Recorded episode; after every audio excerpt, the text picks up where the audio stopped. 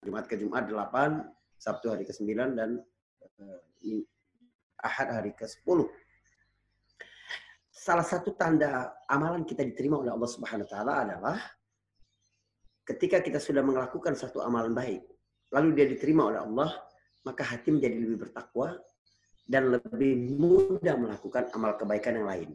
Jadi sholat tarawih pada malam ke-11 nanti lebih ringan daripada sholat tarawih pada malam sebelumnya. Begitu juga malam sebelumnya, malam sebelumnya, malam sebelumnya. Yang paling berat harusnya yang pertama. Kenapa? Karena begitu amalan kita diterima, indikasinya adalah ketakwaan kepada Allah Subhanahu wa taala. Begitu seorang bertakwa kepada Allah, semakin ringan melakukan amalan-amalannya, ya. Dari mana? Ustadz ngasih tahu bahwa ciri amal diterima adalah setelah amalan itu orangnya lebih bertakwa dari kisah dua putra Adam, Qabil dan Habil di surat Al-Maidah ayat ke-27 ya. Innama yataqabbalullah minal muttaqin. Sesungguhnya Allah hanya menerima amalan dari orang yang bertakwa. Sungguhnya Allah hanya menerima amalan dari orang yang bertakwa. Berarti kalau tidak bertakwa tidak diterima. Begitu amalannya diterima, maka dia menjadi lebih bertakwa. Maka menjadi lebih bertakwa. Menjadi lebih bertakwa dan terus begitu. Maka lebih mudah melakukan amal-amal kebaikan insya Allah serta menjadi lebih sensitif kepada kepada dosa. Baik, hari ini adalah pertemuan kedua uh, Living Tafsir Iman Pet uh, kolaborasi dengan uh, Vision 99. Teman-teman sekalian, kita bersama empat kisah. Hari ini setelah sebelumnya kita cerita kisah Nabi Yusuf alaihissalam, hari ini kita kisah Nabi Ayub alaihissalam. Sekali lagi, ya, udah tahu rule-nya, kalau kita bercerita tentang kisah Al-Quran, maka pertanyaan yang pertama-tama harus timbul di dalam hati kita adalah untuk apa kisah ini diceritakan Allah. Udah itu. Tujuan kisah ini apa? Karena Al-Quran bukan kitab sejarah, ya, bukan cerita, bukan buku dongeng, bukan, bukan harus tahu detail peristiwa segalanya, bukan, tetapi pelajaran-pelajaran apa yang diambil. Dan karena ini adalah kelas living tafsir, maka tentu saja melihat dari sisi tafsir, itu menarik, kita akan melihat kemukjizatan Al-Quran dalam susunan, kemukjizatan Al-Quran dalam bahasa, kemukjizatan Al-Quran dalam pesan-pesan di dalamnya, membuat subhanallah betapa luar biasanya kitab Allah ini ah, menjadi kita semakin dekat. Dan ini adalah bulan Al-Quran, bulan di mana paling baik untuk menyelam, ya, uh, melihat keindahan lautan Al-Quran. Sesudah so, rahmat Allah Subhanahu wa taala yang di rumah kita akan bersama-sama membuka pada pertemuan ini kita akan membuka surat Al-Anbiya ayat 83 dan 84 surah ke-21 ya. Halaman 329 ini kalau di Mushaf Madinah ya rata-rata Quran sekarang itu mengacu kepada Mushaf Madinah. Surat Al-Anbiya surah 21 ayat 82 dan 84 sekaligus tolong tandain surat Sad. Surah ke-38 kalau nggak salah surah Sad ini. Ya. Surah Sad, huruf Sad saja satu. Surah Sad itu halaman ya di halaman 455. Ayat 41, 42, ayat 41 sampai 44. Jadi nanti saya akan ajak insya Allah berwisata ke surat Al-Anbiya sekaligus ke surat Sad. Bagaimana Allah menceritakan satu kisah dengan cara yang berbeda untuk mendapatkan pelajaran yang berbeda. Jadi kisah Nabi Ayub yang tentang sakitnya Nabi Ayub, ini fokus kita pada hari ini, di surat Al-Anbiya ayat 83-84 dan surat Sad ayat 41 sampai 44.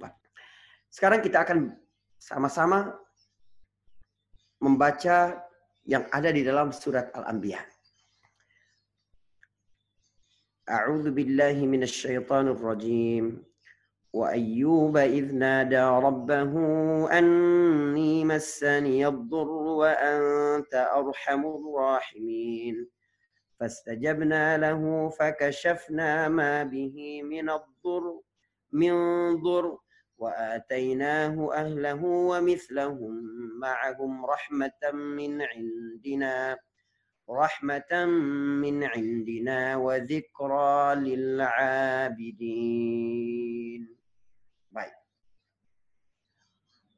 Dan ingatlah akan kisah Ayub, kata Allah. Dan ingatlah akan kisah Ayub. Kita terjemahan dulu kalau gitu. Minta tolong Mas Bayu, terjemahkan Mas Bayu. Mohon maaf. Atau siapa? Siapa baik, yang bisa? Gak apa-apa, Ustaz. Mungkin Saya bisa. bantu, baik, baik, baik. baik. Siap. Uh, Quran surat an Mohon diperhatikan terjemahannya ya, biar nanti merasakan betapa dalamnya tafsir. Baik, Al-Anbiya ayat 3, uh, 83 dan ingatlah kisah Ayub ketika dia berdoa kepada Tuhannya, "Ya Tuhanku, sungguh aku telah ditimpa penyakit, padahal Engkau Tuhan yang Maha Penyayang dari semua yang penyayang." Lanjut, Sat? Ya, terus. Baik, uh, Al-Anbiya ayat 84, maka kami kabulkan doanya Lalu kami lenyapkan penyakit yang ada padanya, dan kami kembalikan keluarganya kepadanya, dan kami lipat gandakan jumlah mereka sebagai suatu rahmat dari kami, dan untuk menjadi peringatan bagi semua yang menyembah kami. Baik. Kita sudah sama-sama mendengarkan terjemahnya. Sekarang mari kita lihat kedalaman bahasa dan susunan Al-Quran. Dan akan kisah Ayub. Siapa Ayub? Ayub, Ayub salah seorang dari penduduk Romawi. Ayahnya namanya Mus. Mus punya ayah namanya Razih, ya. Ada berapa versi terjemahan bacanya Razah. Saya nggak tahu. Tahu saya Razih. Kemudian Razih punya anak Al-Is. Is anak Ishak, Ishak anak Ibrahim. Perhatikan. Ibrahim punya anak Ishak. Ishak punya anak uh, kembali Is. Is pakai sad. Is punya anak Razih. Razih punya anak Mus. Mus punya anak Ayub. Baik. Mus bin Razih bin Ais bin Ishaq bin Ibrahim. Betul, baik. Ini Nabi keturunan Nabi Nabi Ayub alaihissalam. Baik. Perhatikan. Nabi Ibrahim punya anak Nabi Ishak, ya. Punya anak Ishak. Ishak Ishak ini punya anak Is, juga punya anak Yakub. Yakub baik Nabi Yusuf alaihissalam, ya. Yusuf punya anak Afraim, ya. Yusuf punya anak Afraim. Afraim. Afraim punya anak Rahmah. Rahmah ini istrinya Nabi Nabi Ayub. Baik. Perhatikan. Ais dan Yakub saudara. Sama-sama anak Ishak. Razih dan Yusuf sepupu. Mus dan Afraim ayahnya sepupu. Ayub dan Rahman kakeknya sepupu. Ya. Jadi hubungan antara Nabi Ayub dengan istrinya itu kakek sepupu. ya Buyutnya yang bersaudara. Baik. Ini yang diceritakan Allah di, di surah ini. Ini sumbernya dari mana? Dari Al-Bidayah wan Nihayah. Ini kitabnya, Al-Bidayah wan Nihayah di jilid 5, ya. Baik. Iznada rabbahu. Kembali ke ayat. Ingatlah ketika dia menyeru kepada Tuhannya. Apa yang lebih indah daripada menyeru kepada Allah Subhanahu wa taala? Apa yang lebih indah daripada menyapa memiliki akses langsung kepada raja yang paling tinggi. Saya pernah sampaikan beberapa yang pertama pola hubungan manusia ampunannya lebih besar daripada dosa-dosa kita. Kedua, rahmatnya lebih luas daripada ibadah-ibadah kita. Yang ketiga, dia lebih dekat dari apa pun termasuk dari hati kita. Wallahu yahulu bainal mar'i wa qalbi kata Al-Qur'an. Dan Allah menjadi penghalang antara seseorang dengan hatinya. Perhatikan di surah di surat Al-Anfal ayat ke-24. Ya, di surat Al-Anfal ayat ke-24 Allah berfirman ya ayyuhalladzina amanu istajibu lillahi walir rasul idza da'akum lima yuhyikum wa'lamu annallaha yahulu bainal mar'i wa qalbihi wa annahu ilaihi tuhsyarun. Perhatikan ayat ini. Allah berfirman penuhi seruan hai orang beriman penuhilah seruan Allah dan Rasul apabila dia menyerumu kepada sesuatu yang memberi kehidupan kepadamu. Semua seruan dari Allah Subhanahu wa taala, Allah kalau menyeru hamba itu berarti kehidupan. Hai orang-orang beriman, diwajibkan atas kamu kisas. Kutiba alaikumul kisas. Wahuwa kurhul lakum. Ah, kamu nggak suka kan? Menganggap ini kejam kan? Padahal untuk menjaga kehidupan justru ada kisas. Kewajiban puasa untuk meningkatkan kualitas kehidupan. Kewajiban sholat meningkatkan kualitas kehidupan dari sisi yang lain kewajiban zakat untuk meningkatkan kualitas kehidupan dari sisi yang lain. Pasti ini kualitas kehidupan, hubungan antara si miskin dan kaya, hubungan antara masyarakat secara umum. Itu semua seruan Allah itu untuk meningkatkan kualitas kehidupan. Ini ini maksud dalam surat Al-Anfal ya yang saya bacakan itu. Dan ketahuilah wa'lamu annallah dan ketahuilah bahwa sungguhnya Allah yaqulu bainal mar'i wa qalbi membatasi antara manusia dan hatinya. Subhanallah. Apa maksudnya ini? Allah membatasi antara ini saya nggak paham. Dan ketahuilah sesungguhnya Allah menjadi pembatas antara manusia dan hatinya. Artinya apa? Allah sebenarnya lebih dekat kepadamu daripada hatimu.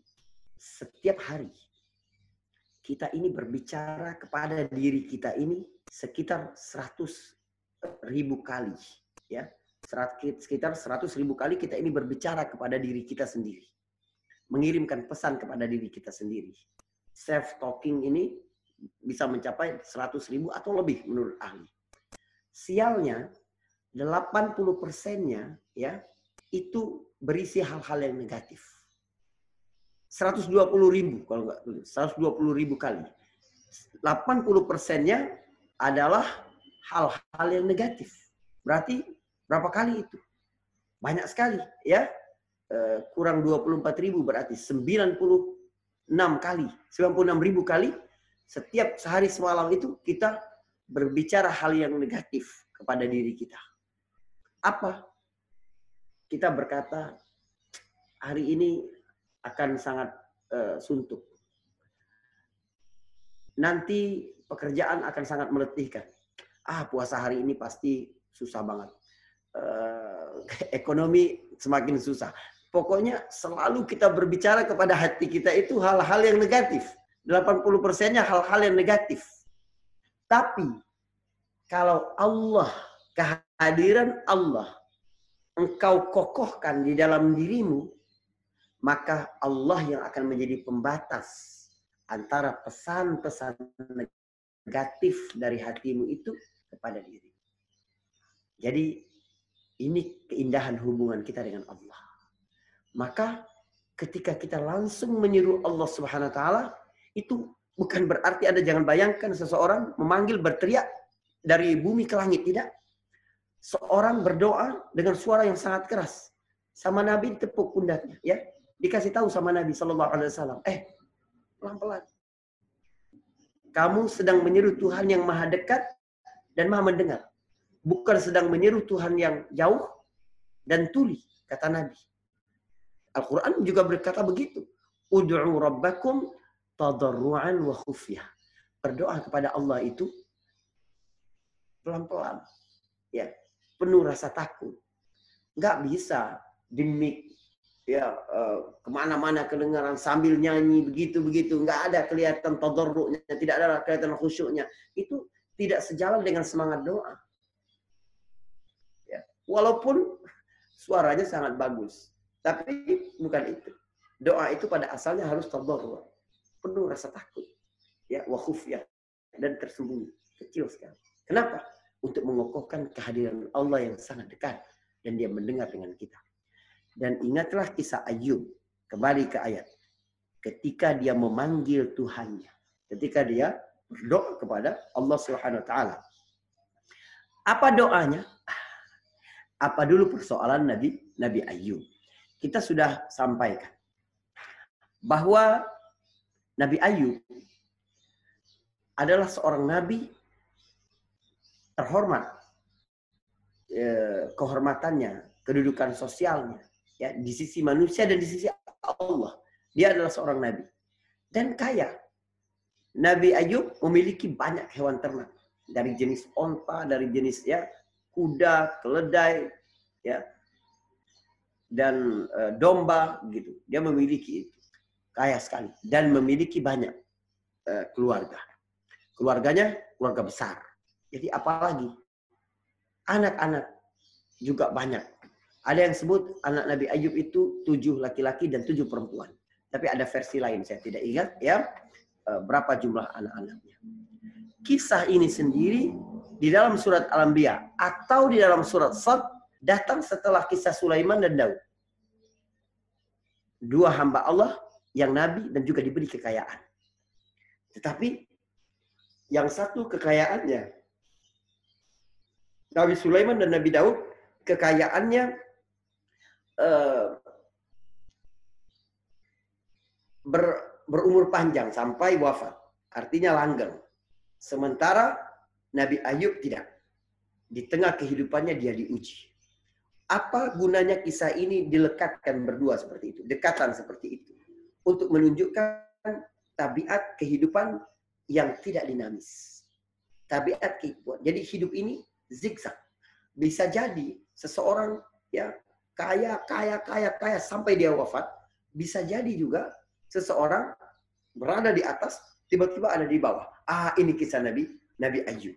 Ya, Nabi Ayub alaihissalam dalam keadaan kaya, banyak keluarga, terhormat dan sehat tiba-tiba Allah berikan ujian berupa penyakit. Perhatikan. Tiba-tiba Allah berikan ujian berupa penyakit. Seolah-olah sebelum Allah berikan penyakit, Nabi Ayub tidak diuji. Diuji. Sebab apa? Sebab kes kesenangan juga ujian. Jadi setelah Nabi Ayub diuji dengan kesenangan, Nabi Ayub diuji dengan sakit. Subhanallah. Saudara, banyak orang yang lolos ketika diuji dengan kemiskinan, tapi kemudian gagal ketika diuji dengan kekayaan. Atau ada sebaliknya. Seorang tahan, diuji dengan kekayaan, dia memberi, dia berinfak, dia bersyukur kepada Allah. Tapi begitu diuji dengan kejatuhan, kemiskinan, Ayub jenis berbeda. Kenapa? Nabi Ayub punya sifat yang luar biasa namanya awab. Awab adalah tukang taat kepada Allah. Hobi taat kepada Allah. Artinya, tidak penting apakah diuji dengan kelapangan atau diuji dengan kesempitan, diuji dengan kesehatan atau kesakitan sama bagi Nabi Ayub alaihissalam. Maka Allah berfirman di sini wa ayyuba idnada rabbahu. Ujian tidak disampaikan di sini. Ayub ingatlah ketika dia berdoa kepada Tuhannya, inni masaniyaddur. Ya Allah, sesungguhnya aku tertimpa penyakit. Sedangkan engkau maha pengasih di atas apa pun. Yang maha pengasih. Maha pengasih di antara yang, maha, yang pengasih. Nabi Ayub berdoa kepada Allah. Doa ketika kita diuji, itu bukan berarti menafikan kesabaran. Kita diperintahkan oleh Nabi SAW untuk berdoa kalau sakit. Ada banyak sekali doa yang diajarkan oleh Nabi Wasallam. Ya, baik ketika menjenguk orang sakit atau kalau kita yang sakit. Ya, yang paling tampak kalau saya selalu praktikkan, alhamdulillah ya, eh, kerasa banget itu adalah baca Bismillah Bismillah, Bismillah ya pegang tempat yang sakit. Anda merasa sakit di sini atau demam misalnya di sini, ya ucapkan Bismillah sambil disentuh Bismillah, Bismillah, Bismillah tiga kali. Lalu A'udhu bi'izzatillah wa qudratihi min syarri ma ajidu wa uhadir. Aku berlindung dengan keagungan Allah Subhanahu wa taala dari keburukan yang terdapat di dalamku sakit sekarang atau keburukan yang aku khawatirkan. Ada rasa agak sesak. Karena mungkin eh, sangat patut terus, jadi agak sesak. Kita khawatir sesak ini. Ya Allah, aku berlindung padamu dari Eh, dengan izzahmu aku berlindung dari hal yang buruk yang terdapat di dalam diriku, yaitu rasa sesak. Dan apa yang aku khawatirkan? Kan kita parno sekarang, batuk sedikit, jangan-jangan corona. Ah, kita berlindung itu juga. Jadi, a'udzu bi'izzatillah wa qudratihi min syarri ma ajid wa uhadid. Aku berlindung dengan keagungan Allah Subhanahu wa taala dari penyakit yang memang sudah ada atau penyakit yang aku khawatirkan karena ini. Oh, jangan-jangan ini kena Covid. Oh, jangan-jangan kena ah, itu. Dan Nabi memerintahkan kita menggosok badan ketika kita mengucapkan a'udzu bi'izzatillah wa qudratihi min syarri ma ajidu wa ahadi. A'udzu bi'izzatillah wa qudratihi min syarri ma ajidu wa ahadi. Sampai tujuh kali. Ya, kepada anak kecil kita bisa doakan itu juga, gosok ke dia. Ya, a'udzu bika diganti dengan u'idzuka. Ya, a'udzu bi'izzatillah, a'udzu diganti u'idzuka. Aku meminta perlindungan untukmu kepada Allah U'izuka bi'izzatillah wa qudrati min syarri ma ya itu. Baik, insya Allah nanti kalau di ada grup WhatsApp atau apa nanti kita kita share insya Allah. Baik, berdoa kepada Allah agar Allah sembuhkan adalah bagian dari kesabaran. Tidak menafikan makna sabar. Sementara doa adalah bagian dari usaha. Perhatikan, doa bagian dari usaha. Bahkan bagian paling megah dari usaha adalah doa. Ya, jadi saya kalau saya pribadi ini kurang setuju dengan kata uh, berdoa sambil berusaha atau berusaha sambil berdoa. Mana yang duluan? Mau usaha dulu atau doa dulu? Enggak. Doa itu bagian dari bagian dari usaha. Apa maksudnya ketika saya sampaikan bahwa kesabaran ya, berdoa dan berusaha untuk sembuh adalah bagian dari kesabaran. Tidak bertentangan dengan kesabaran. Artinya, kesabaran itu sesuatu yang bergerak, berjuang, bekerja. Bukan sesuatu yang pasif, bukan. Ada seorang sakit, Anda bilang, eh, ayo, obat ke dokter. Dia bilang, enggak lah, enggak apa-apa, aku sabar. Eh, bukan sabar itu namanya. Ya, itu namanya tidak berusaha. Allah larang itu. Harus berobat. Sabar untuk berobat. Sabar mengikuti pengobatan. Sabar minum obat. Sabar mengikuti petunjuk dokter. Sabar berpantang dalam makan, sabar, dan lain-lain sebagainya. Jadi kesabaran bukan sesuatu yang diam, tapi kesabaran adalah sesuatu yang bergerak. Tapi cara dalam berusaha, termasuk dalam doa, harus dengan cara yang terbaik. Nah, ini yang penting. Kita lihat apa yang dapat kita kita ambil dari cara Nabi Ayub berdoa. Nabi Ayub berkata, Pertama-tama Nabi Ayub berkata tentang kelemahan dirinya. Yang kedua Nabi Ayub berkata tentang kebaikan Allah Subhanahu wa taala. Rabbi inni masaniyadur. Ya Allah, aku ini tertimpa penyakit. Sedangkan engkau arhamar rahimin. Yang maha kasih di atas yang kasih yang lain. Engkau yang paling maha pengasih, yang paling, engkau maha pengasih dibanding apa pun. Luar biasa. Pertama, keunikan doa ini. Pertama, tidak ada permintaan langsung. Ya Allah sembuhkan aku. Tidak. Tapi Nabi Ayub menyebutkan sifat Allah subhanahu wa ta'ala. Ya Allah, aku sekarang sedang ditimpa sakit yang sangat sulit ini. Sedangkan engkau kan maha pengasih. Apa yang bisa kita pahami? Pertama, Nabi Ayub memohon kesembuhan. Karena kesembuhan dari Allah Subhanahu wa taala adalah bentuk kasih sayang. Kita diberi sehat sebagai bentuk kasih sayang Allah kepada kita. Tapi Nabi Ayub, apa susahnya Nabi Ayub berkata, maka sembuhkan aku. Seolah seolah-olah Allah Subhanahu wa taala ya mengajarkan kita adab berdoa. Pertama, berdoa menggunakan asma Allah. Menggunakan asma Allah husna. Sebagaimana yang Allah sebutkan di dalam surat Al-A'raf, surah ke-7 ayat 180. Ketika Allah Subhanahu wa taala berfirman, "Walillahil asmaul husna fad'u biha." Allah memiliki nama-nama yang baik, maka berdoalah dengan nama-nama itu. Kita lagi dalam keadaan sulit rezeki. Berdoa kepada Allah. Ya Razak urzuqni. Wahai yang maha pemberi rezeki. Beri aku rezeki. Ya Ghani. Ya Rahim. Wahai maha kaya. Wahai maha pengasih. Wahai yang jawad. Yang maha pemberi. Yang maha dermawan. Ya Karim. Ya, kita sampaikan itu. Ikuti. Mana-mana nama yang berkenaan. Atau kita dalam keadaan lemah. Sedang dizalimi oleh manusia. Kita berdoa. Ya Qawi wahai yang maha kuat. Ya, ya wahai yang maha apa? balas dendam ya muntaqim. Ya jabbar, wahai yang zat yang maha pemaksa. Bisa engkau kuasa.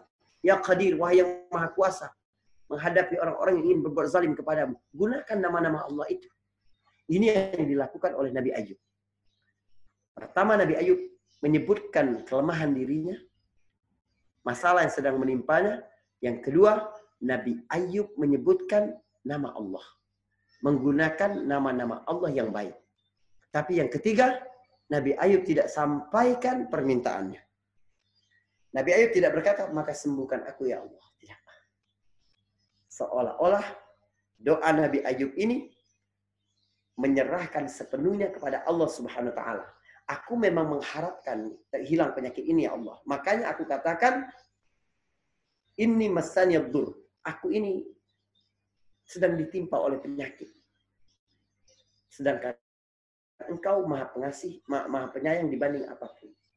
Seolah-olah Nabi Ayub juga berkata kepada Allah Subhanahu wa taala, kalau sekiranya engkau tunda kesehatanku ini ya Allah, ini pasti di antara ya di antara fenomena, di antara realitas yang sangat pasti bahwa engkau adalah Tuhan yang maha pengasih dibanding apa pun.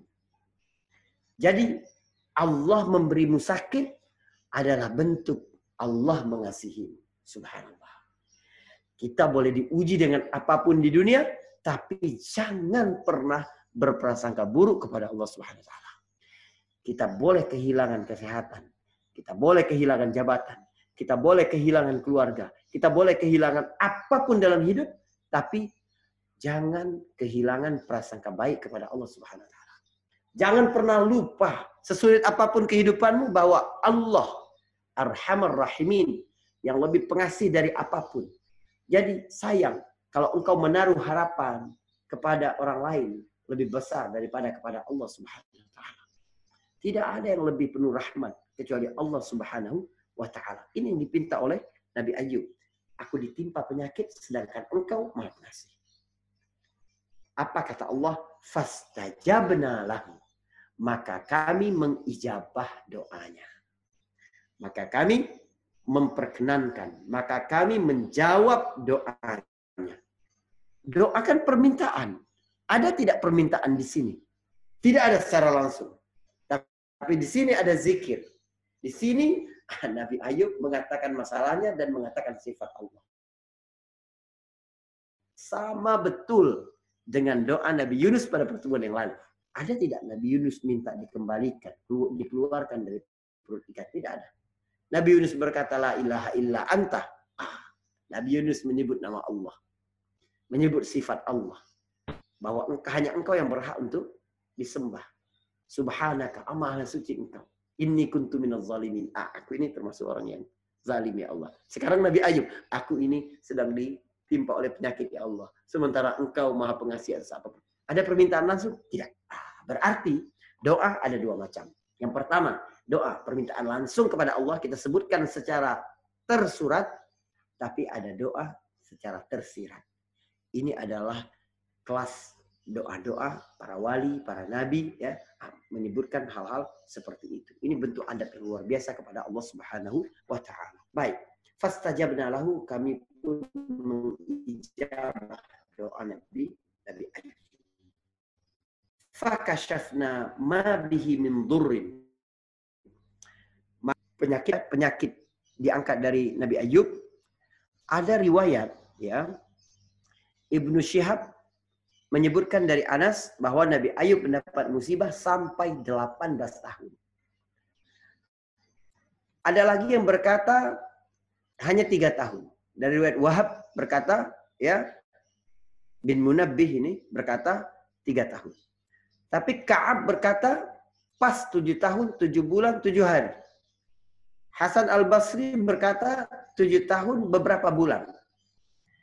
Menunjukkan apa ini? Ini diambil dari tafsir al Baghawi. Begitu juga dalam Ibnu Katsir. Menunjukkan bahwa tidak penting kamu tahu berapa tahun Nabi Ayub sakit. Maka Allah tidak sebelah tahun seorang dari Bani Israel yang dimatikan oleh Allah. Fa'ama tahu mi'ata amin. Maka kami matikan dia 100 tahun. Allah sebutkan jumlah ashab tertidur berapa tahun. 300 tahun plus 9. Tetapi Allah tidak sebutkan berapa tahun Nabi Ayub.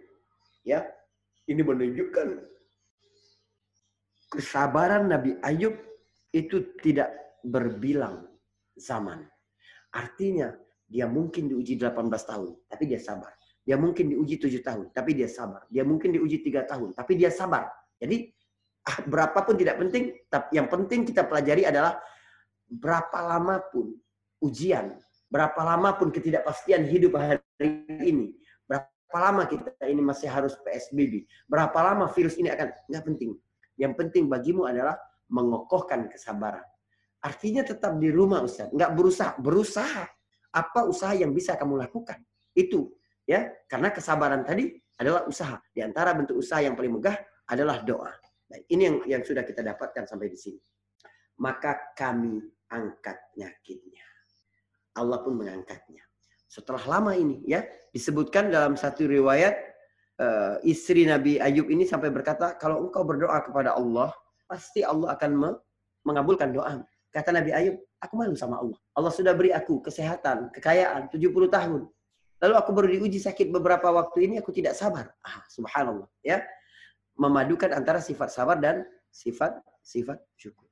Apa jenis penyakit Nabi Ayub alaihissalam? Yang agak aneh. Sekelas tafsir Al-Quran Al-Azim. Karya Ibnu Kathir. Juga memuat banyak Israeliat, riwayat-riwayat yang bukan dari Nabi tapi dari ahli kitab dan tidak menyebutkan sumbernya. Termasuk jenis-jenis penyakit Nabi Ayub alaihissalam. Saya tidak percaya itu. Pertama karena tidak muktamad. Ya tidak, tidak otoritatif. Jenis sakit Nabi Ayub tidak dijelaskan oleh Al-Quran, tidak dijelaskan oleh hadis. Kalau sekiranya itu penting, Allah jelaskan. Begini, saya bukan anti Israeliat 100% bukan. Buktinya saya mengambil nama-nama. Saya sebutkan nama-nama saudara Yusuf kalau saya bicara. Saya sebutkan nama uh, istri pemuka Mesir, tempat Nabi Yusuf tinggal, Zulaikha. Nggak apa-apa saya sampaikan. Padahal tidak ada riwayat yang saya tentang itu. Itu Israeliat. Jadi riwayat Israeliat kalau tidak bertentangan dengan akal, tidak bertentangan dengan nas, dengan syariat, boleh diambil. Tapi kamu nggak boleh membenarkan, tidak boleh membantah. Takut kamu bantah, ternyata itu benar ada dalam kitabnya. Kitab dari Allah. Takut kamu membenarkan, ternyata itu karangan mereka. Karena banyak sekali pemalsuan-pemalsuan penyelewengan dalam kitab mereka. Ya, apa kata Nabi? Balighu anni walau ayah, sampaikan dariku walaupun satu ayat. Hadithu an bani Israel wala halaj. Enggak apa-apa kamu cerita dari Bani Israel nggak apa-apa. Yang penting jangan dibenarkan, jangan di jangan dibantah begitu. Karena bisa jadi benar, bisa berkaitan dengan jenis penyakit Nabi Ayub yang menyebutkan juzam, dia memiliki kusta. Ada lagi penyakit kulit sampai uh, bikin gatal-gatal, bikin ada ulat-ulat di situ, bikin istrinya tidak mau dekat di situ, tidak mungkin. Kenapa? Nabi, para nabi mungkin diuji dengan Allah dengan ujian yang lebih berat dari siapa pun. Tetapi tidak mungkin ujian yang membuat kehormatan mereka jatuh di mata manusia. Nggak mungkin. Para nabi tidak mungkin diuji dengan ujian yang membuat kehormatan mereka jatuh di mata manusia. Nabi Muhammad Sallallahu Alaihi Wasallam ya diuji kematian ayahnya, kematian ibunya, kematian anaknya, kematian itu tidak menjatuhkan harga dirinya tidak. Justru itu menambah ya betapa kokohnya jiwa Rasulullah Sallallahu Alaihi Wasallam. Ya, contoh dalam kisah Nabi Yusuf. Nabi Yusuf dulu di diuji oleh uh, diasuh oleh bibinya pada zaman itu orang kalau mencuri itu hukumannya adalah dirinya menjadi budak, menjadi hamba bagi pemilik harta yang dicuri. Jadi misalnya seseorang mencuri mic ini, kalau ketahuan orang itu jadi jadi hamba sahaya saya ya, hamba saya iman pet sebenarnya. Ini harta iman pet. Baik, harta siapa yang pemiliknya. Bibi Nabi Yusuf, ketika Yusuf ini sudah agak besar, dia diminta untuk kembali oleh ayahnya karena ayahnya sangat sayang. Tapi bibinya juga sangat sayang dengan Yusuf. Bagaimana caranya biar Yusuf bisa tetap tinggal di rumahnya? Maka oleh bibinya, ketika Nabi Yusuf mau pulang, dipakaikan ikat pinggang. Ya, ikat pinggang milik suaminya. Dipakaikan ke Yusuf. Lalu Yusuf pulang. Ketika sudah di rumah, bibinya datang dan berkata, kami kehilangan ikat pinggang milik suamiku. Ah, ternyata Yusuf yang mengambilnya. Maka Yusuf ditahan. Tetap tinggal bersama dia. Beberapa tahun baru dia kembalikan. Ya, baik. Ini cerita ini uh, ingat para saudara-saudara seibu, uh, seayah lain ibu dengan dengan Yusuf. Jadi waktu Yusuf sudah menjadi raja, dan dia telah menahan Bunyamin, menahan Bunyamin karena Yusuf memasukkan eh, apa gelas raja ke dalam sembako dalam dalam karung sembako itu Nabi Yusuf masukkan tapi Nabi Yusuf sudah sampaikan kepada Bunyamin nanti aku yang begitu biar kamu ditahan karena kamu mencuri. Karena balasan mencuri pada zaman itu dia yang menjadi tebusannya. Maka ketika rombongan anak-anak Nabi eh, Yakub menjauh, tiba-tiba ada orang yang memanggil dari kerajaan. Kami kehilangan sawa'ikul malik, ya, minum untuk untuk raja. Maka mulai diperiksa karung setiap orang. Waktu diperiksa karung milik Bunyamin, ternyata di situ. Ah, Bunyamin yang mencurinya. Apa kata saudara Yusuf? Wa in saraka dalam surah Yusuf ini. Faqad saraka akhun lahu. Kalau dia ini mencuri, Benyamin, saudara kandung Yusuf. Kalau dia ini mencuri, wajar. Dulu saudara kandungnya, maksudnya Yusuf. Dulu saudara kandungnya juga mencuri. Ah, maksudnya ikat pinggang itu. Apakah Nabi Yusuf benar-benar mencuri? Tidak. Karena mencuri adalah perbuatan yang melanggar serta menjatuhkan air muka serta kehormatan seseorang. Nabi Musa sebelum menjadi rasul membunuh, membunuh.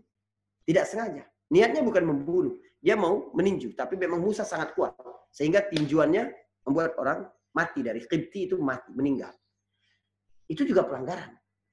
Membunuh dan mencuri sama pelanggaran. Tapi membunuh tidak menjatuhkan kehormatan. Justru membuat orang semakin takut, membuat orang semakin segan. Tapi kalau mencuri, itu kehinaan, berbeda. Nabi tidak mungkin diuji dengan ujian yang menjatuhkan air muka dan kehormatan mereka. Manusia sampai jauh, istrinya juga sampai jauh, nggak mungkin. Disebutkan dalam satu riwayat dan riwayat ini riwayat, uh, tidak tidak sahih juga, tidak benar juga, tidak bisa dipertanggungjawabkan juga. Sampai istri Nabi Ayub mencari orang lain pengganti, dia nggak mau lagi ngurus Nabi Ayub, dia upah orang lain untuk untuk mengganti. Bagi saya ini agak agak aneh. Kenapa? Turunan orang baik-baik. Rahma anak Afraim, anak Yusuf cucu Nabi Yusuf alaihissalam. Mustahil dia tidak memiliki sifat apa? Dalam sirah kita sampaikan al-wafa. Dia mustahil. Dia tidak menyadari tentang ini adalah seorang nabi yang diuji. Ini juga sudah baik dengan dia, sudah memberinya banyak hal. Dulu kaya, dulu berkecukupan, dulu ya ya mencukupi segala kebutuhan hidupnya. Enggak mungkin. Jadi tentang penyakit Nabi Ayub secara spesifik tidak ada riwayat yang benar. Dalam Adwa al-Adwa al-Bayan milik uh, Syekh Syangqiti beliau menyebutkan tidak ada keterangan sakit secara spesifik. Dan ingat Quran memang bukan sifat itu. Ingat apa yang kita sampaikan pada pertemuan yang lalu, tidak penting tahu penjual yang membuka toko di tempat yang strategis itu begini, harganya begini, kompetisi harganya begini dan lain sebagainya. Di pelajaran bagaimana membuka bisnis yang bagus. Kan penting tahu siapa namanya, apa apa kurus, apa pelajaran yang kita situ. Baik. Lalu wa atainahu ahlahu wa mislahu. Akhirnya keluarganya yang lain pada datang semua. Dulunya menjauh dari Nabi Yusuf, Nabi Nabi Ayub, tapi kemudian datang. Wa ma'a wa mislahum ma'ahum. Bahkan dua kali lipat dari sebelumnya. Berarti memang ini bukan cerita tentang istri bukan, tapi kerabat, famili, keluarga besar Nabi Nabi Ayub. Pada akhirnya datang kembali kepada Nabi Ayub setelah dia sehat. Rahmatan minna. Untuk apa Allah berikan itu? Rahmatan minna. Perhatikan. Sebagai bentuk kasih sayang dari kami. Simpan dulu ini. Nanti Anda akan paham. Wa zikra lil abidin dan peringatan bagi orang-orang yang menyembah kami. Kalau engkau juga menyembah Allah seperti Nabi Ayub menyembah Allah. Kalau engkau tunduk kepada Allah seperti Nabi Ayub tunduk kepada Allah. Kalau engkau memiliki harapan kepada Allah seperti Nabi Ayub memiliki harapan kepada Allah, maka dengan doa engkau cukup menyapa Allah Subhanahu wa taala, Allah akan mengangkat apa yang, apa yang engkau Eh, sedihkan, apa yang sempit dalam kehidupan. Tingkat kedekatan kita, tingkat tingkat kehambaan kita menentukan sebaiknya. Ya, istijabat doa. Berapa doa kita diijabah oleh Allah Makanya ini pelajaran bagi orang-orang agar dia menyembah Allah, agar dia mengabdi kepada Allah, agar dia beribadah kepada Allah. Ah, seperti ibadahnya Nabi Nabi. Baik. Ada sisa waktu ya sedikit kita akan buka di surat Saf. Tapi yang surat Al-Anbiya tetap ditandain. Ya, nanti saya akan suruh minta buka lagi surat Al-Anbiya. Yang di surat Saf. Mas Bayu minta tolong bacakan terjemahannya. Ya, saya bacakan dulu ayatnya. Wadhkur abdana Ayyub. A'udzubillahi minasyaitonir rajim. واذكر عبدنا أيوب إذ نادى ربه أني مسني الشيطان بنصب بنصب وعذاب ارقط برجلك هذا مغتسل بارد وشراب ووهبنا له أهله ومثلهم معهم رحمة منا وذكرى لأولي الألباب. Baik. وخذ بيدك ضغثا فاضرب به ولا تحنث إنا وجدناه صابرا نعم العبد إنه awwab. Baik. Saya minta tolong dibacakan artinya. Baik. Uh, dari mulai ayat 41 ya, satu Ya? ya? Baik, 41 sampai Baik. 40. Dan ingatlah akan hamba kami Ayub ketika dia menyeru Tuhannya. Sesungguhnya aku diganggu setan dengan penderitaan dan bencana. Allah berfirman, Hentakanlah kakimu, inilah air yang sejuk untuk mandi dan untuk minum. Dan kami anugerahi dia dengan mengumpulkan kembali keluarganya, dan kami lipat gandakan jumlah mereka sebagai rahmat dari kami dan pelajaran bagi orang-orang yang berpikiran Baik. sehat. Dan ambillah seikat ya. rumput dengan tanganmu, lalu pukullah dengan itu. Dan janganlah engkau melanggar sumpah. Sesungguhnya kami dapati dia, Ayub, seseorang yang sabar.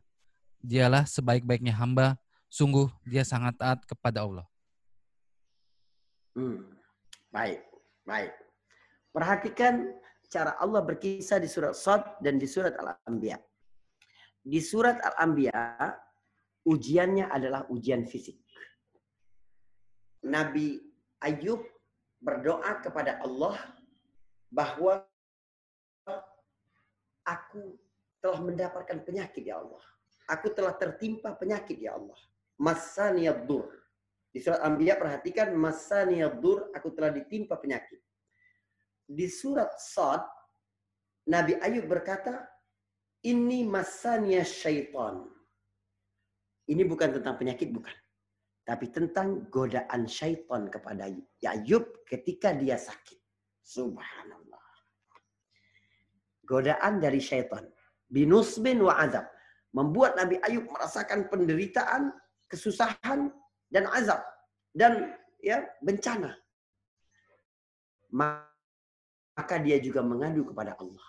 Saudara, ketika seseorang sakit, banyak sekali orang kalau sakit jadi panik dan syirik kepada Allah Subhanahu wa taala ah yang penting usaha sekarang pergi eh, dokter bilang nggak ada apa-apa dokter bilang tapi ada penyakit begini ayo kita pergi ke orang pintar pergi ke dukun pergi bodoh semua itu ya kenapa disebut orang pintar karena yang pergi bodoh semua segala usaha wasilah menuju kesembuhan serta usaha apa pun di dunia ini yang tidak sesuai dengan wet alam tidak sesuai dengan hukum sebab akibat natural maka itu syirik berobat yang diambil ayam atau kambing. Ah, yang dielus ayamnya, yang kerasa pasien di rumah. Enggak ada, enggak bisa dijelaskan ini dalam hukum sebab akibat natural, enggak bisa. Maka itu syirik. Sihir. Atau pakai telur, telurnya di apa? Enggak ada hubungannya dengan penyakit. Tapi kalau kita berobat, minum dikasih panas dikasih paracetamol, ada kandungannya. Kandungan ini menyebabkan begini begini begini. Obat radang karena dia mempersempit begini begini begini. Ada. Itu ya, itu adalah sesuai dengan wet alam, sesuai dengan sunnatullah fil kainat. Ya, undang-undang Allah yang berkenaan dengan alam raya. Ya, tentang khasiat kurma, khasiat madu, khasiat itu nyata memang. Tapi yang tidak ada hubungannya begitu, ya, maka itu itu dilarang. Kenapa manusia begitu? Orang kalau dalam keadaan sempit, dalam keadaan panik, ah, dia akan menggunakan mencari tempat bergantung apa saja. Pada saat itu setan hadir. Ah, aku, aku tempat bergantung. Ini orang jatuh pada syirik. Bukan dalam kondisi normal. Lihat persaingan di pilkada semakin berat. Oh, hasil survei semua begini, begini, begini. Ah, pergi ke dukun. Gimana? Apa yang harus dia kerjakan? Apa yang ah, nggak ada hubungannya. Emang dukun ahli politik? Emang dukun ahli komunikasi? Emang dukun nggak ada hubungannya sama sekali. Jadi orang ketika panik akan mencari sandaran ke mana-mana. Ah, itulah guna syaitan. Syaitan pada saat kita lemah diuji begini, dia datang kepada kita sebagaimana dia datang kepada kepada Ayub. Dia berkata kepada Ayub, ya, ya menggoda Nabi Ayub alaihissalam biar Ayub bertambah menderita untuk Nabi Ayub agar suuzon kepada Allah Subhanahu wa taala, Nabi Ayub agar meninggalkan tawakal, Nabi Ayub agar kotor juga hatinya. Oh, tidak. Nabi Ayub berkata kepada syaitan, ya, dalam tafsir Al-Baghawi disebutkan alhamdulillahillazi huwa a'taha wa huwa wahwa akhadaha. Segala puji bagi Allah. Dia yang memberiku ujian ini, penyakit ini. Maka dia juga yang akan mengambilnya. Subhanallah. Apa ini? Prasangka baik kepada Allah. Apa ini? Tauhid yang benar kepada Allah Subhanahu wa taala. Apa ini? Keimanan yang luar biasa yang ada di dalam diri Ayub. Dalam kondisi apa pun. Maka dia berdoa, Ya Allah, sesungguhnya sesungguhnya aku ini diganggu oleh syaitan. Maka Allah perintahkan. Perhatikan. Maka Allah perintahkan kepada Ayub, hentakkan kakimu, Ayub. Lalu keluar air dingin. Kalau benar penyakit Nabi Ayub ini adalah penyakit kusta atau lepra atau penyakit kulit lainnya, dia nggak boleh kena air dingin. Jadi kemungkinan besar penyakit Nabi Ayub ini penyakit yang menimpa seluruh badannya. Bisa seperti rematik yang luar biasa. Atau sakit sendi yang luar biasa. Nah, Allah perintahkan Nabi Ayub. Berobat kamu. Hentakkan kakimu. Allah berikan air. Untuk mandi. Air dingin untuk mandi. Hentakkan sekali lagi. Ada air lagi untuk minum. Apa itu? Usaha nyata ya berobat secara nyata. Lalu kami lalu dia sembuh, keluarganya juga datang kembali kepadanya. Apa itu rahmatan minna? Baik. Sekarang buka surat Al-Anbiya. Surat Al-Anbiya berkata, Nabi Ayub secara ringkas. Nabi Ayub berdoa kepada Allah Subhanahu wa taala. Aku ditimpa penyakit. Maka sedangkan engkau maha apa uh, maha arhamur rahimin, paling pengasih di antara yang kasih. Doa agar Allah mengangkat penyakitnya. Fastajabna lahu. Kami ijabah doanya. Kami perkenankan doanya. Yakub sembuh. Karena apa? Karena doa. Maka ujung ayatnya berkata, Zikra lil abidin. Ini adalah peringatan bagi hamba-hambaku ahli ibadah. Orang-orang yang juga menyembahku. Bahwa apa saja Allah Maha Kuasa. Berdoa kepada Allah, Allah berikan. Tapi di surat Sad, bentuk usaha, ikhtiar. Dari Nabi, Nabi Ayub. Kamu pukul. Ah, berobat artinya. Lalu ujung ayatnya apa? Zikra li ulil albab. Wa zikra liulil albab. Peringatan bagi hamba-hamba yang berfikir. Beragama yang benar adalah menggunakan nalar dan menggunakan hati. Nalar kita membuat kita, oh aku sakit gigi harus pergi ke dokter gigi. Itu nalar kita. Tapi harus pakai hati juga. Bahwa yang menyembuhkan bukan dokter gigi itu bukan. Dokter gigi hanya berusaha, bentuk usaha kita berobat tapi yang menyembuhkan adalah Allah Subhanahu wa taala. Semakin kita diuji, Allah jika menguji seseorang, tujuannya apa? Agar akalmu bekerja, agar hatimu bekerja. Engkau menjadi lebih abid, lebih hamba, kokoh status sebagai kehambaanmu kepada Allah, engkau lebih mengambil pelajaran. Itu ulul albab dari hal-hal yang menimpa.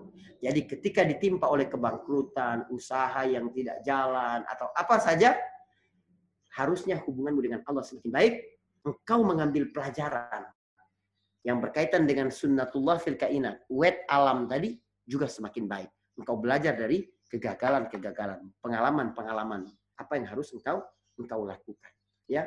Dan wahud biadika dirsan. Ambillah seikat rumput pukullah dengan rumput itu dan jangan jangan uh, melanggar sumpah.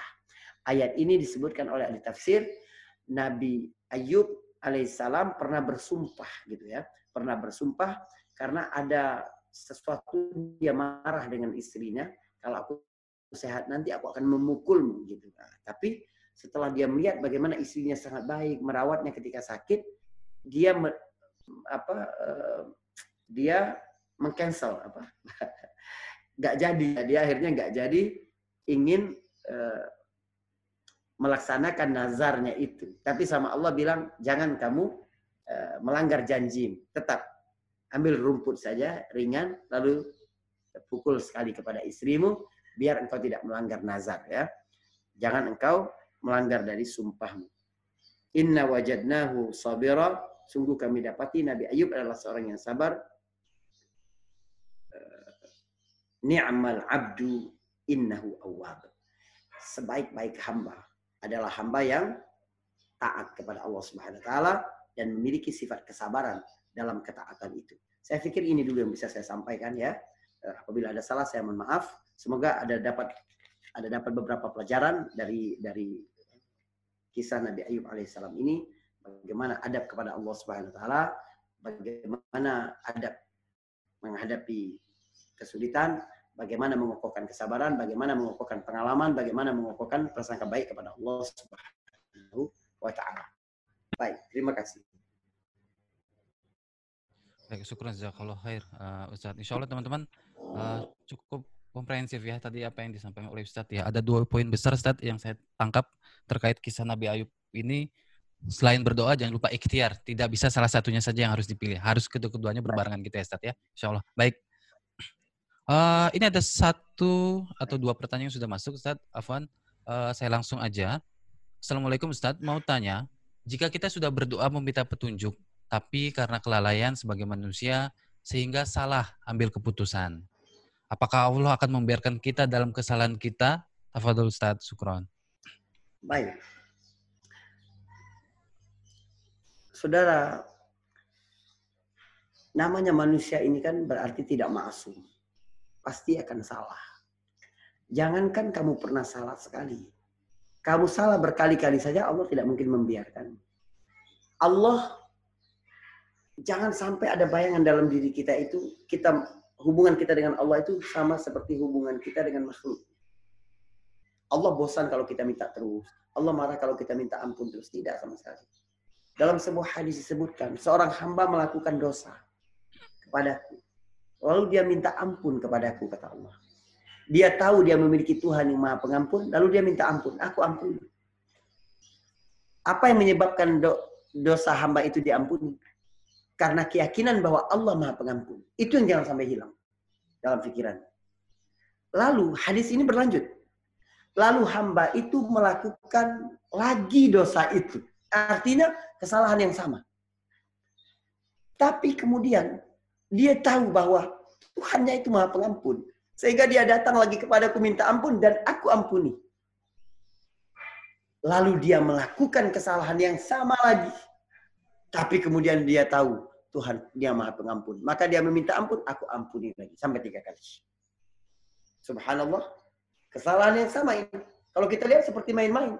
Tapi tidak. Manusia. Biasa salah. Yang yang penting ketika engkau minta ampun kepada Allah, minta ampunnya harus benar. Apa itu? memang benar-benar menyesal, memang benar-benar berjanji tidak akan mengulangi. Lalu minta ampun kepada Allah. Tiga hal itu. Jangan sampai ketika kita meminta ampun kepada Allah, ada dalam hati kita, ntar kalau salah lagi kan bisa minta ampun lagi. Oh itu berarti belum menyesal. Berarti belum berjanji untuk untuk uh, meninggalkannya. Tidak. Pada saat engkau meminta ampun kepada Allah, memang harus paksakan dirimu. Bahwa engkau berjanji kepada Allah, tidak mau, aku nggak mau lagi. Syaitan datang di situ. Syaitan datang di situ dan berkata, eh nantilah minta ampun, nanti kau melakukan lagi. Atau syaitan berkata, ya udah minta ampun, minta ampun, nanti kan bisa melakukan lagi. Ah itu syaitan. Itu yang ditepis. Pada saat bertobat kepada Allah, tobat dengan sebenar-benarnya bahwa engkau tidak mau mengulangi dan engkau menyesali perbuatan. Tapi manusia tidak ada yang kebal. Imannya naik turun. Al-iman yazid wa yang kata Nabi. Iman itu naik turun. Pada saat bertobat, iman sedang naik. Jangan pikirkan masa depan yang jauh. Jangan. Karena syaitan akan membayang-bayangi itu. Ah, nanti kamu bakal berdosa lagi nih. Ah, nanti kan jangan jangan memikirkan itu terserah. Yang penting hari ini engkau menyesali dan engkau berjanji tidak akan melakukan. Dan itu janji, insya Allah Allah akan bantu itu. Tapi kalau sekiranya tiba-tiba ada godaan yang lebih kuat lagi, engkau melakukan dosa yang sama lagi, maka lakukan hal itu lagi. Kata ulama, seorang yang berdosa lalu taubat, lalu berdosa yang sama lagi, maka dosa yang kedua ini lebih buruk daripada dosa yang pertama. Jadi bisa mungkin jangan sampai mengulang dosa itu. Karena walaupun dosanya sama karena sudah dilakukan dua kali, dosa itu lebih buruk daripada yang pertama. Tetapi kalau dia kemudian taubat kepada Allah, maka taubatnya ini lebih baik daripada taubat yang pertama. Kalau dia berdosa lagi yang ketiga kalinya, dosa yang ketiga ini lebih buruk daripada dosa yang kedua. Tapi kalau dia bertobat lagi, taubat yang ketiga ini lebih baik daripada taubat yang kedua. Wallahu a'lam Baik, uh, syukur Ustaz. Uh, Afan Ustadz, ada pertanyaan yang sebelumnya sebetulnya sempat ditanyakan dalam beberapa kajian kita sebelumnya, Ustadz. Ini mungkin ditanyakan lagi, Afan Ustadz. Uh, pertanyaan adalah terkait tentang tentang bagaimana hukumnya tentang rukyah, Ustadz. Kita sebelumnya sempat sampaikan jawabannya, Ustadz. Mungkin ada beberapa jamaah yang belum hadir waktu kesempatan itu. Mungkin boleh disebutkan kembali, Ustadz, yang syar'i tadi sempat Ustadz sudah sempat sampaikan ya Bismillah tiga kali. Mungkin tentang rukyah ini uh, mohon nasihatnya, Ustadz. Baik baik. Rukyah yang paling baik adalah merukyah diri sendiri. Jadi kita sendiri yang mengucapkan ayat-ayat yang ada petunjuknya dari Nabi SAW dapat digunakan untuk mengobati. Misalnya Al-Fatihah. Zaman sahabat dulu terjadi seorang di sangat kala jengking. Dibacakan Al-Fatihah lalu jadi uh, jadi sembuh. Jadi segala bisa-bisa dari binatang, hewan binatang yang menimpa anakmu atau dirimu, ah, kau bacakan Al-Fatihah. Sebaik-baik rukyah adalah diri sendiri. Kita yang membacakan surat Al-Fatihah. Kita yang membacakan ayat kursi. Kita yang membacakan Quran Falaq, Quran Nas. Serta beberapa ayat lain ya. Saya lupa ini ayat-ayat rukyah ini. ya Itu kita bacakan sendiri. Gitu. Tapi kalau tidak bisa, minta tolong orang yang bisa untuk merupiah itu. Adapun rukyah masal di depan umum sampai kemudian membuat orang kesurupan, menyebut dosa-dosanya atau sampai ada yang terbuka auratnya itu sama sekali bukan dari Islam bukan. Baik. Ya. Nah, rukyah adalah pengobatan syar'i yang bisa dilakukan sendiri. Termasuk doa-doa yang tadi saya sampaikan dengan cara-cara. Nabi ketika mau tidur Nabi membacakan ahad, Qul binas ya dia kumpulkan tangannya lalu Nabi bacakan ayat-ayat itu lalu Nabi mengusap ke seluruh tubuhnya yang bisa dia jangkau Nabi usap semuanya sampai tiga kali Nabi lakukan itu itu itu bentuk rukyah jadi bukan berarti kita mengingkari rukyah bukan tapi yang syar'i yang mana gitu tapi detailnya ya seperti yang kita lihat di TV di apa gitu sampai ya, kesurupan sampai apa itu tidak ada dalam Islam. Ya. Bukan itu yang diajarkan oleh agama ini bukan. Gitu.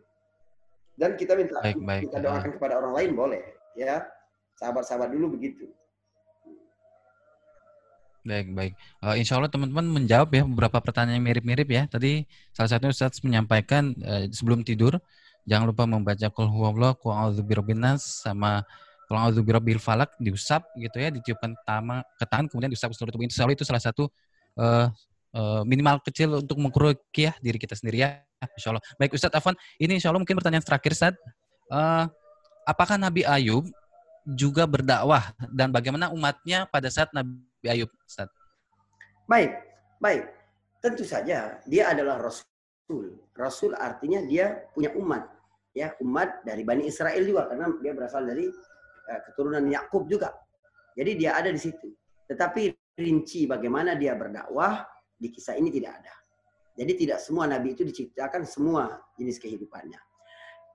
Umatnya bagaimana? Jangankan umatnya, keluarganya saja banyak yang lari. Tidak mau dekat Nabi Nabi Ayub alaihissalam karena dia dia sakit itu.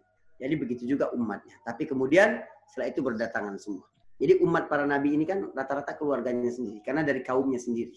Nah, makanya dia berkata ya kaumi ya kaumi itu dari kaumnya, dari sama-sama Bani Israel. Tapi rinci dakwanya tidak disampaikan di sini.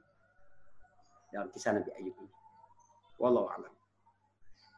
Baik, alhamdulillah dengan demikian uh, kita uh, sudahi hari ini, Ustaz. Insya Allah, teman-teman apabila ada pertanyaan silakan bisa WhatsApp ke grup. Nanti kita tanya saat uh, kita jawab satu persatu lewat WhatsApp grup. Kalau masih ada pertanyaan yang tersisa atau kurang jelas gitu ya, teman-teman insya Allah Ustadz Sukron Jazakallah Khair atas uh, kajiannya hari ini Ustadz insya Allah teman-teman di minggu depan di waktu yang sama uh, itu adalah sesi ketiga kita uh, melanjuti tadabur uh, Quran kita tentang tematik tafsir tematik kita dengan vision dan iman ped. Insya Allah materinya adalah tentang kisah Nabi Sulaiman dunia tidak bisa memalingkannya dari Allah. Insya Allah kita ketemu lagi di minggu depan. Sebelum saya tutup, Ustaz, mungkin ada sedikit nasihat terakhir, Ustaz, uh, kepada teman-teman terkait kisah hari ini. Baik, baik. Saudara, pelajaran yang sangat penting dari kisah Nabi Ayub alaihissalam adalah jika ada hal yang tidak mengenakan terjadi dalam kehidupanmu, entah itu sakit, atau kesulitan ekonomi, atau perilaku pasangan, atau kedurhakaan anak-anak atau apa pun yang tidak mengenakan dalam hidup itu sama sekali bukan berarti Allah tidak menyayangimu. Itu sama sekali bukan berarti Allah membencimu tidak. Mus'ab bin Sa'ad meriwayatkan hadis dari bapaknya bahwa Nabi SAW bersabda yang paling sering paling berat ditimpa oleh kesulitan ditimpa oleh hal-hal yang tidak mengenakan itu adalah para nabi setelah itu orang-orang saleh setelah itu orang yang setelahnya, setelahnya tergantung tingkat agamanya. Kalau seseorang tingkat agamanya tinggi, kuat, tingkat beragama berarti kualitas hubungan dengan Allah Subhanahu wa taala dan dengan manusia sesuai dengan syariat agama. Maka ujiannya justru akan semakin berat. Tapi kalau agamanya sedikit, Allah akan uji sedikit pula. Tidaklah seseorang diuji sampai dia berjalan di atas muka bumi ini tanpa dosa. Jadi Allah Subhanahu wa taala memberi kita ujian-ujian kesulitan itu untuk mengambil dosa-dosa kita.